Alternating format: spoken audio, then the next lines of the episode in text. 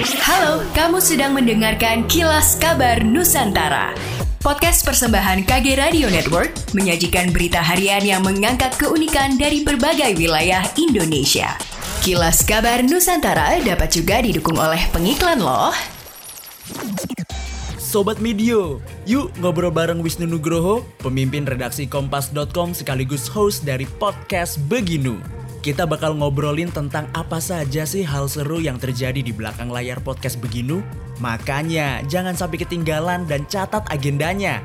Di hari Rabu tanggal 2 Februari 2022 pukul setengah 7 malam live di Instagram at Medio by KG Media dan at Beginu.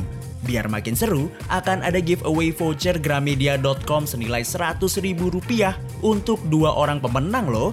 Jadi Sobat Medio, jangan lupa untuk ikuti live Instagramnya ya. Podcast beginu, bukan begini, bukan begitu. Selama seminggu terakhir, kasus konfirmasi harian COVID-19 melonjak. Hingga hari Minggu, angka kasus harian mencapai 12.422.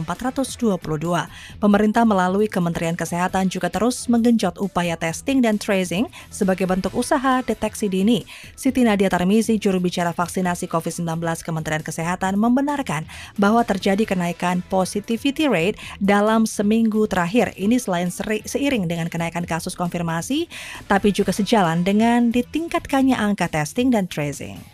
Wahana Lingkungan Hidup Aceh mengapresiasi lembaga kepolisian yang tidak henti-hentinya melakukan penegakan hukum terhadap aktivitas pertambangan emas ilegal di Aceh. Apresiasi ini disampaikan Direktur Walhi Aceh Ahmad Salihin setelah Polda Aceh melalui Ditreskrimsus menginisiasi penyelesaian permasalahan tambang rakyat di Provinsi Aceh. Pembahasan penyelesaian persoalan pertambangan ilegal itu dibahas dalam rapat koordinasi lintas sektoral di Mapolda Aceh Kamis 27 Januari 2022 lalu. Salihin menghargai yang dilakukan penegak hukum dalam penyelesaian persoalan tambang ilegal di Aceh, meskipun sejauh ini upaya tersebut belum memberikan efek jerah terhadap pelaku. Bahkan kegiatan ilegal tersebut masih terjadi secara masif di beberapa daerah seperti di Kabupaten Pidi, Aceh Tengah, Aceh Jaya, Aceh Barat, Nagan Raya, dan Aceh Selatan. Menurutnya upaya penegakan hukum belum menjadi solusi dalam menertibkan kegiatan pertambangan emas ilegal di Aceh yang telah berdampak serius terhadap lingkungan hidup dan menjadi faktor penyebab bencana ekologis.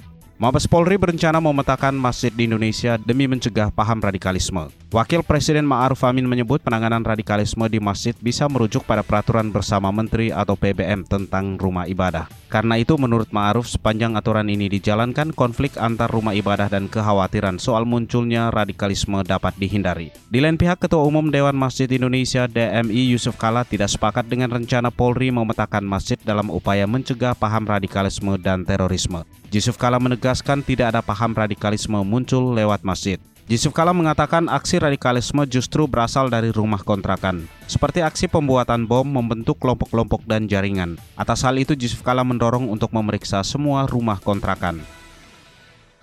Demikianlah kilas kabar Nusantara pagi ini.